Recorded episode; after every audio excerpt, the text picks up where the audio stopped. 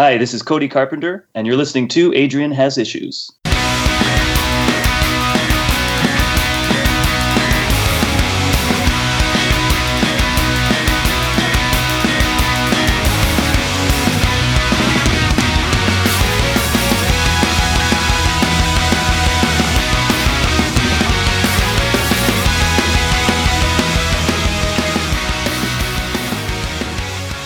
Hello, and welcome to Adrian Has Issues, a conversational podcast celebrating the culture of creativity. Today, I'm on location at Vinyl Paradise, located on 273 Railroad Ave, Sayville. And if you're in the Long Island area, be sure to visit them here and also on the web at vinylparadiseny.com.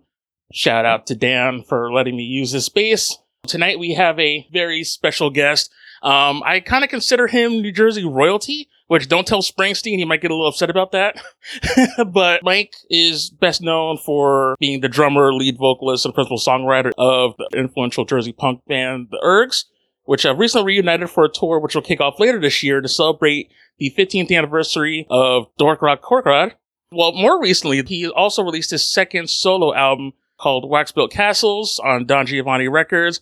And well, he's been really nice and willing to take time out abandoning food and beer to talk to me. So I'll make sure I go easy on him. There'll be food and beer. Don't worry.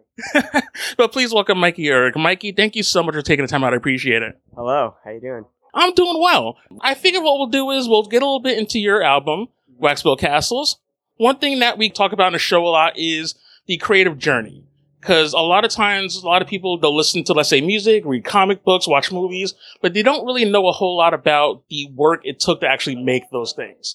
So something you've said in referring to this album was that it's an album that you've been aching to make. Mm-hmm. And I want to get a little bit of insight as to what you really meant by that exactly. Well, I kind of just mean like, uh, you know, I've always kind of in the back of my mind for like even when the ergs were together like i always kind of wanted to make you know so for my entire life i've been listening to uh, a whole lot of stuff which is why the ergs was like kind of the, a special band is because we all listen to like a million different things.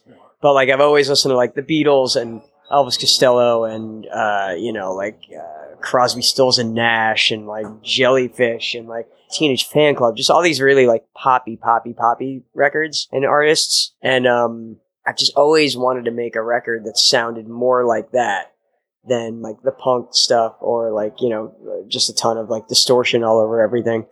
So uh, yeah, it was just like a thing that I just, you know, and I, honestly, like I thought that the first record was going to sound more like that, but then Jeff, rightly so, I like took it in another direction. Like we we were definitely having conversations where I was like, I think this song's like you know more acoustic. He's like, no, I hear it as more of a more of a rock song, and I was like, okay, let's let's do it. And then like it turned out to be like this incredible record that I never even knew that I could make.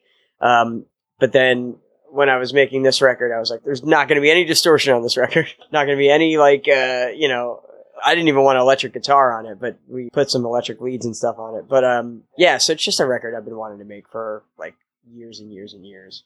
Your official solo debut, Tentative Decisions, was very much like the Mikey Erg stamp of, you know, very earnest pop punk, mm-hmm. which did lean a lot heavily on like your old material. So now you're playing something that's a little bit more stripped down, a little bit more intimate actually, I think the one fascinating thing also, not even just the songwriting, but also the recording, because you got to record this at Abbey Road in London. Well, yeah, we, we actually, we mastered it at Abbey Road. So oh, correction, mastered at Abbey Road. Yeah, pretty much the final part of the process was at Abbey Road. But yeah, um, that was another thing. So like when I went into this record, like one of the reasons I was like, okay, I'm, I'm going to make it, you know, kind of more low key, more, more mellow, more acoustic, whatever. Like that's a thing I've always wanted to do. And at some, I was like, at some point in my life, I need to walk into that building to Abbey Road because my first favorite band was the Beatles. My favorite band will always be the Beatles.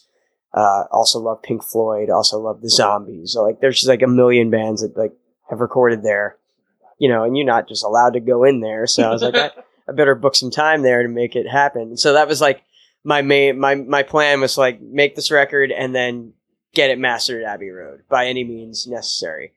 And, uh, Even if that means like actually kicking down the doors, I was like, look, if I show up, they uh, can't really kick me out. I wasn't gonna do that, but you know, I fig- I was like, if I have to pay three thousand dollars to master this record, like I'm gonna do it. And luckily, it, it's it's not any more expensive than it was to master anything else that I've ever done. so like, I mean, except for the the uh, being in London, but I was already there. I was uh, I was already planning on doing a tour over there, so uh, it it was, ended up being the easiest slash like you know nothing about it was like difficult at all. Like you know you just email them and they emailed me back with like their availability, and it happened to be like when I needed to be there. So That's really cool. yeah, it was perfect. It was like a perfect experience for me. Speaking of Abbey Road, um, I think a story you had told online was you were there at the same time Jimmy Page was also working in the studio. Yeah, I was sitting there and I was I said to the the guy who mastered the record, I was like, so I would be remiss if I didn't ask, can I see the studios? Like, can I see the you know Studio Two where the Beatles did almost everything they ever recorded? And he was he pulled up the calendar. He's like, yeah, let me let me see what's up. And he's it's like, well, Jimmy Page is in there right now, and he'll be in there all day. And I was like, fair enough. You know, I'm like, come on, he can't even give you like at least like five minutes Yeah. to go in just to shake his hand. I, you know, it would have been great, but yeah, when I and I know like when I was we were out getting coffee like out in the like little lobby area and like one of his like guys came out to get coffee too and people were like, "Oh, how's the session going in there?" And It's like, "Oh, he's he's doing really he's doing really well." Like they were talking about Jimmy Page. It was so funny. I was just like, "This is amazing." Like this is magic. And the first person I saw when I walked in there was Giles Martin, who is George Martin's son, producer of the Beatles, and did all the remixes of all the like newer Beatles remixes. I was like, this really is a wonderland of like everybody I expected to be here is gonna, you know, is here. This is crazy. And one of my favorite things that I love about when it comes to any sort of artist, when you have artists who are also fans of other artists, much like growing up in my formative years, you know, listening to music you've been involved in, but then you also having fans of stuff that you're into. So was it really difficult to not just completely like lose your mind when stepping in to Abbey Road? It I mean, I walked across the fucking crossing Quick question though, with or without shoes? uh, with shoes. With shoes, but I did walk the direction that the Beatles were, cause, just because that's where the the subway is up the hill, and then you walk down, and then you walk the direction of the picture. And I walked in, and like, just thought at any moment, like something they're gonna tell me, like, oh no, you didn't book time, or like security, get get this get this man the fuck out of here. uh, you know, the whole time I'm just thinking that, and then I walk in and I have you have to sign like a sign-in sheet, and I like could barely do it. I could barely. My hands were shaking so much because I was so like nervously excited about this, and yeah, and then so you just kind of sit in the lobby, and then the mastering guy comes and gets you, and then the whole time I'm walking through, I'm just like I I could barely speak. It was it was insane. with the songwriting process, you know, again, it's very stripped down and it's very reminiscent of, you know, recordings of like the Beatles and even some of mm-hmm. like Paul McCartney's solo stuff. And not that you haven't done that type of music before, but was there ever any like challenges as far as like nailing down songs? Because you're almost singing at a slightly different register than you normally are. definitely was uh, something I like. The first few takes I did of some of the songs, I was screaming it as if I were, uh, you know, singing a punk song. And like my friend Alex, who I work on the record with, definitely had to tell me to tone it down a bit, or like, or just sing in a different register, or like in a different, you know, in like a chest voice more than like a head voice kind of thing. Like, yeah, I definitely had to train myself kind of uh, as we made the record to sing a little differently and actually sing as opposed to like yell on key or hopefully yell, yell on key is what I've kind of normally done, I guess. Um, yeah, it was definitely a bit of a challenge, but it was cool to know that I could do that if we worked hard enough on it. Even with having this uh, more like emotional album, it still has like your sense of humor on it. Because once I saw the track title, "Why Am I Programmed to Feel Pain?" I'm like, okay, you know what? You pulled one of my favorite Simpsons references. this album's fantastic. I've been wanting to use that title for a long time. I have like a, a list like on various like there's one on my computer, one on my phone, like uh, one in a notebook of just like song titles that I've like written down that I will use at some point. That's always one that I've always wanted to use, and then yeah, this it just I needed a title for something, and it doesn't really necessarily even go with the song. But Not at all, but it was still worth it. yeah, I have to I had to use it. Getting into the ergs a little bit because it is the 15th anniversary of your debut. And again, you're going to be doing like a massive tour for that. And then the band itself has been on and off um, over the course of the years. What are your feelings as far as, you know, now being 15 years and then realizing that in the time in which this album and your band has existed, so many have come up like after you and been inspired by that. Like, so what are your feelings now playing what's essentially like your landmark album? Yeah, it's crazy. I mean, you know, I'd been playing solo shows ever since we broke up, and like there was always a lot of kids that would come up to me saying like, "Oh, I wasn't even around when you know I I was like 12 when you played your last show," or you know, things like that. Like people, and then like going to shows and having people like cover our songs, and uh, I never think about us being influential or anything I've done being, right. you know, influence. You're kind of like removed from that aspect of it. So it's definitely cool to, you know, to know that people were listening.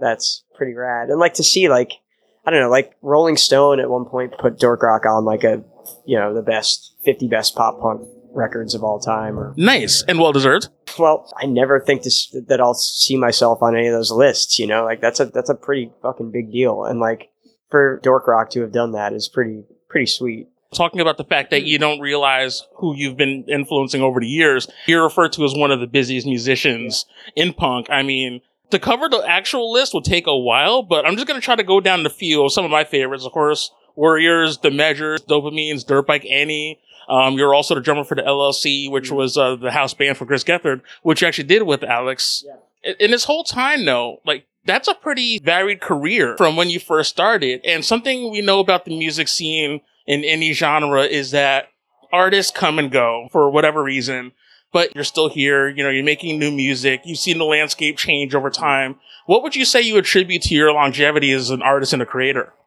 I refuse to stop. and like, you know, that's the thing is like I, I joined all those bands just because I was like, I never wanted to not be playing music.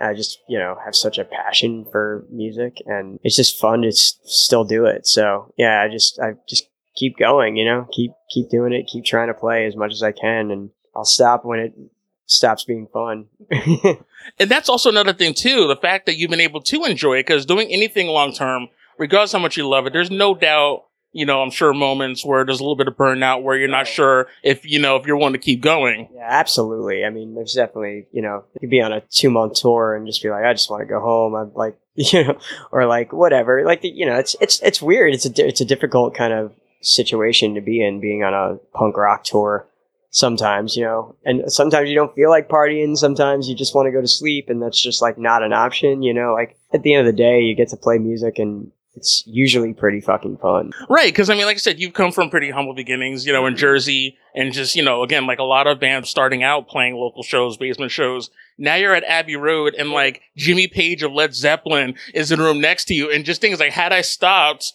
on one of those nights, that may not have happened. That was the thing. That was one of the one of the things where I was just like, I'm not, you know. At one point, I might, I probably won't be doing this. So like, I want to make sure I get in everything that I've ever wanted to do. You know, like and luckily, I've been able to like I've toured I've toured Europe, I've toured England a bunch of times, I've toured Australia a couple times, I've toured you know I'd love to get Japan in there at some point before I stop. I'd love to you know just do a, a, a bit more traveling, but like I've gotten to do so much just because of the fact that I wrote a couple songs at some point, you know, it's pretty sweet.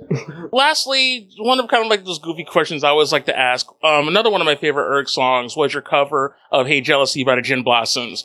What would you say if someone was like, "What's the best cover song ever?" What is your pick? Ooh, that's a good question. Um, well, this is just on my mind because uh, it's the 50th anniversary of Woodstock, they just issued a box set that's like essentially every note that was played at Woodstock. It's it's almost 40 discs. It's pretty crazy and that comes out in a couple days, but they've distilled it down into like 10 discs. And so I've just been listening to that a lot and was listening to the Joe Cocker set and his cover of With a Little Help from My Friends by the Beatles. I was just listening to it and it's just insane how he takes it. He makes it a completely different song you can't even recognize it until he starts singing it and you're like, oh, I know those words. and I was, I just was listening to that uh, yesterday, and I was just like, this is a fucking killer cover. And like, I feel like it was done. It was done pretty close to the original version coming out, but yeah, he he really reinterpreted it. Uh, so that's like at the forefront of my mind now, just because that's what I've been listening to. I'm sure there are many others that that, that's a really great pick, and I love Joe Cocker. Yeah. Now I'm thinking about it. That was one of those songs that when I first heard, I heard his version mm-hmm. first. So then it's like, you know, disrespect to the Beatles, but I was like, this ain't Joe Cocker. Yeah. and I got a lot of flack for that from a lot of Beatles fans. I mean, yeah, it's it's totally different and totally like a you know, arguably more interesting than the Beatles version. You know, like it's just he the way he does the bridge and like the way just the way he sings in general. It's it's definitely like he it's next level. Absolutely. Well, thank you very much, Mikey. And um, before we go, I don't know if you have any parting words or if you want to let people know where they can listen to your new album, Waxbill Castles, on Don Giovanni Records. Feel free to plug any other sites or things you got coming up. Just yeah, Don Giovanni. Uh, you know, it's all up on all the you know Spotify and and Apple Music and all that stuff, and uh, just like at Mikey Erg on all the social media stuff, and yeah, I'll be touring hopefully a bunch for this record. Come out and see me, please. Well, by the time this gets posted, it'll be long after the Vinyl Paradise show. But again, thanks to Dan for setting this up. That address is 273 Railroad Ave in Sayville, New York. And if you're not in the Long Island area, you can visit them at vinylparadiseny.com.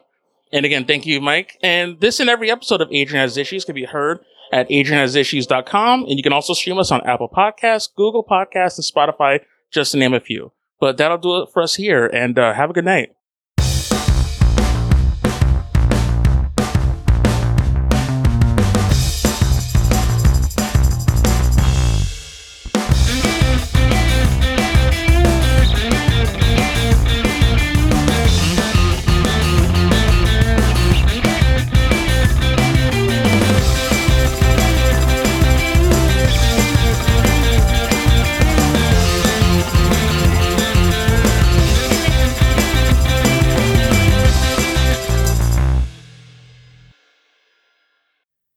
More great podcasts, visit adrianhasissues.com.